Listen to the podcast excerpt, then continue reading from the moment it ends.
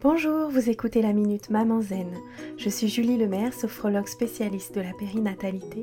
J'aide les mamans fatiguées et stressées à ralentir, à simplifier leur vie pour retrouver le plaisir et la légèreté au quotidien et mettre leur énergie sur ce qui compte vraiment.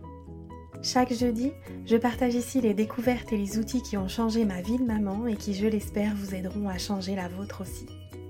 Vous retrouverez les éléments et les ressources dont je parle sur le site Maman Zen point com. Assurez-vous de vous abonner au podcast pour être notifié des nouveaux épisodes chaque semaine et être bien sûr de n'en manquer aucun. Je reçois de nombreux messages de mamans qui se questionnent à propos des caprices, des crises, des pleurnicheries, des chouineries. Ces petits comportements qui, malgré tout l'amour que nous portons à nos bambins, peuvent être exaspérants au quotidien et nous pousser à bout. On se dit des choses comme « C'est vrai quoi, est-ce que je chouine ou je fais des crises pour obtenir ce que je veux, moi, non ?»« Ah oui ? Vraiment ? » Pourtant, quand on y regarde d'un peu plus près, quand on crie, c'est bien souvent parce qu'on est incapable de gérer la frustration causée par un enfant qui ne nous écoute pas. On est frustré, ça nous stresse, alors on crie pour décharger. Quand on crie, ça peut être aussi parce qu'un de nos besoins fondamentaux n'a pas été comblé, comme le sommeil par exemple. Ça vous parle ? Alors j'ai une autre question pour vous. Pourquoi nos enfants devraient-ils être d'emblée plus compétents que nous ne le sommes dans la gestion de leurs émotions et de leurs frustrations ? N'est-il pas de notre responsabilité d'adultes de montrer l'exemple et de transmettre à nos enfants nos techniques de gestion du stress, des émotions, de la frustration, avant de pouvoir exiger qu'ils ne s'en servent ? Bien souvent, on cherche à expliquer lors des crises, mais ça sert à rien d'expliquer, c'est trop tard. La partie du cerveau qui comprend les explications est bloquée par le stress.